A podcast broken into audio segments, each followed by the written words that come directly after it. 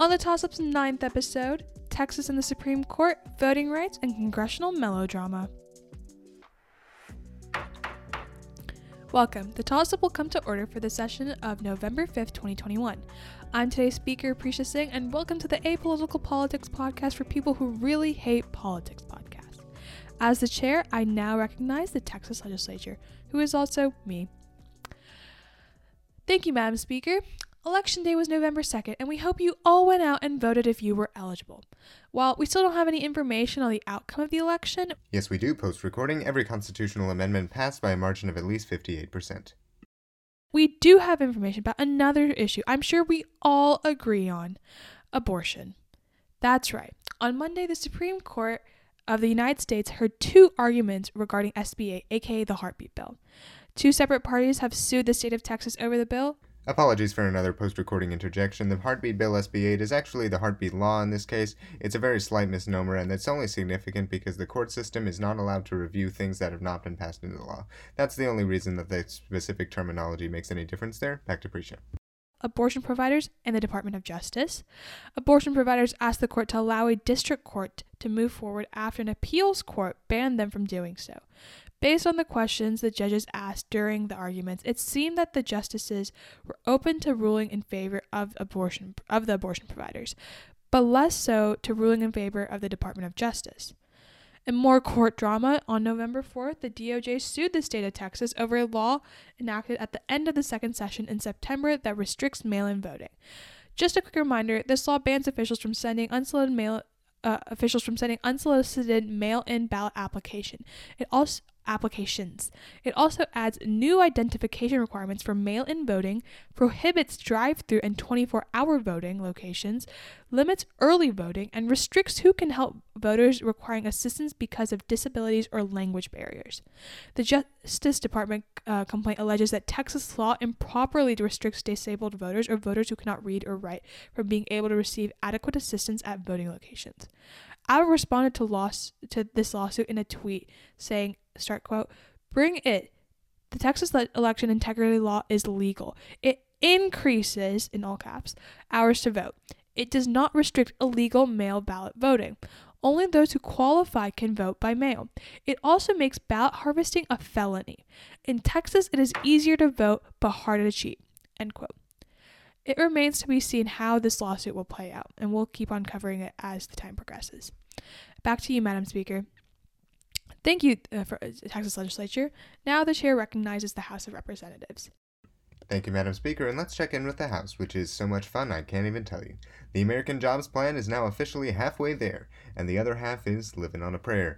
The House passed the bipartisan infrastructure bill on a nominally bipartisan basis of 228 ayes to 206 noes. A total of 19 representatives voted against their party's whip, including six far left Democrats, all women of color, who continued to stick with the idea that the two parts must be passed together, to the fury of basically everyone else, and 13 Republicans who, who were either central to the creation of the bill itself or prioritize the infrastructure benefits the new law will provide over partisan opposition to President Biden's agenda to the fury of far right Republicans and Minority Leader Kevin McCarthy. No Texas reps voted against their party. Amid backlog on the other half, however, President Biden revealed an entirely new version of his reconciliation package, this time calling it the Build Back Better framework, and it's not really an entirely new version. It's basically just a unified version of the original bill that tries to compromise on everything liberal and moderate Democrats disagree on. And it did not work. Senator Joe Manchin is still not supporting it, calling for more research into potential effects from the Congressional Budget Office.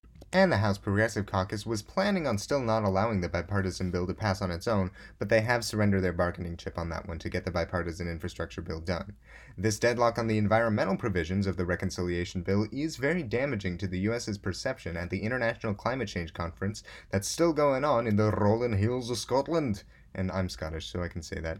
Additionally, since we didn't talk about it last week, the House, in its entire session, voted to accept the January 6 committee's request to hold Steve Bannon in criminal contempt of Congress. The charge is now in the hands of the Department of Justice, and it remains to be seen just how far the January 6 committee is willing to go to get its answers on its subpoenas. In other various things, there were three special elections for House seats this week. In Ohio, a Democratic and a Republican victory on Tuesday kept the House balance even, although three more special elections are scheduled for January 5th, favoring the GOP, according to the results from the Virginia gubernatorial election that you're already aware of, I'm very sure. Additionally, on the next episode of Actually, Representatives these are quick Behaving Badly, by this time we kind of need a theme song for this.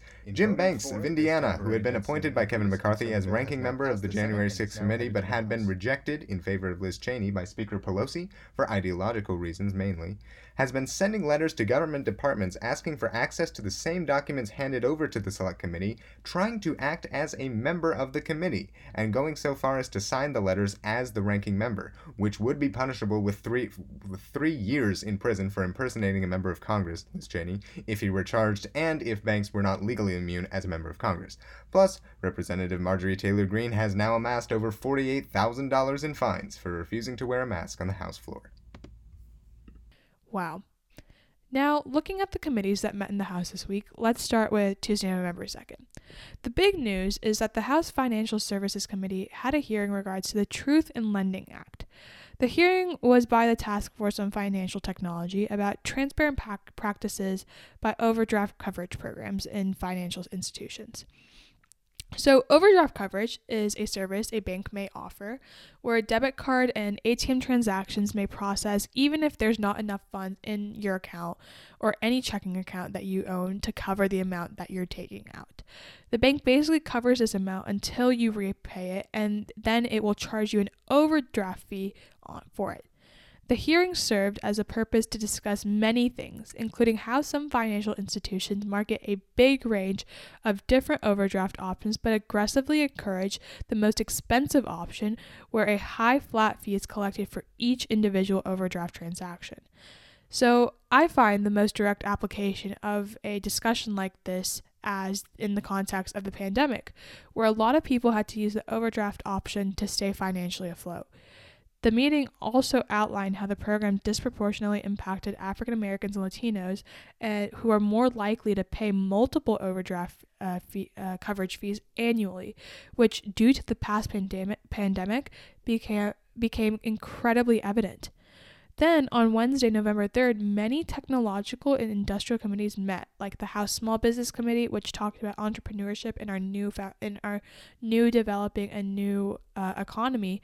The House Select Committee on Economic Disparity and Fairness and Growth uh, had a hearing about the new changes in the economy due to the effect of technological innovations and automation, and the future work um, in the United States, future of work in the United States.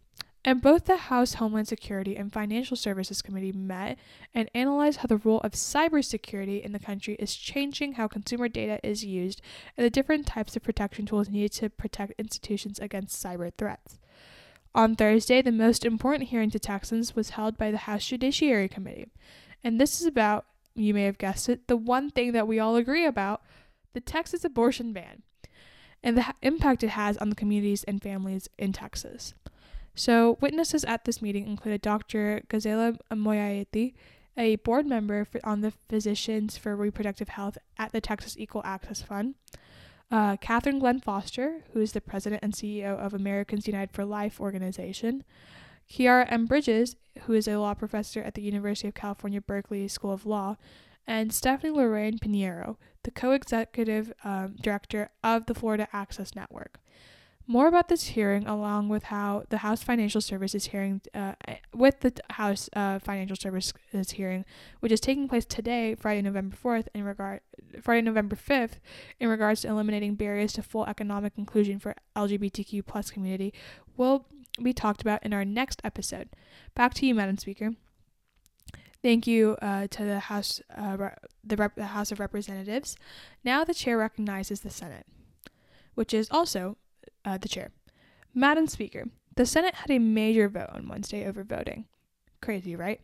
Senate Republicans blocked the Freedom to Vote Act, which would make it easy to register to vote, make Election Day a public holiday, ensure states have early voting for federal elections, and allow all voters to request mail in ballots. This is not the first time Senate Republicans have blocked a Democrat led voting bill, blocking a similar bill back in August. Senator Mitch McConnell said that the bill still subjects popular co- common senses common sense election integrity provisions like voter ID and the whims of federal bureaucrats. Both Senator Cruz and Cornyn of Texas voted against the bill, as expected, and in most other Senate committees, more nomination hearings were held. However, the Committee on the Judiciary did meet over protections over protecting the Native American Alaska uh, Native vote, a meeting scheduled f- uh, for over a week. The Committee on Finance once again started meetings over discussions for the future of Social Security, Medicaid, and health insurance in a post pandemic country, even though we're technically still in the pandemic. But that is all. Back to you, Madam Speaker. Thank you to the Senate. Well, that's everything for today, folks. Join us next Friday right here on the Toss Up as we continue to try to figure out what the heck is going on in Congress, Texas, and really everywhere. Until next time, the Toss Up stands adjourned until November 12th.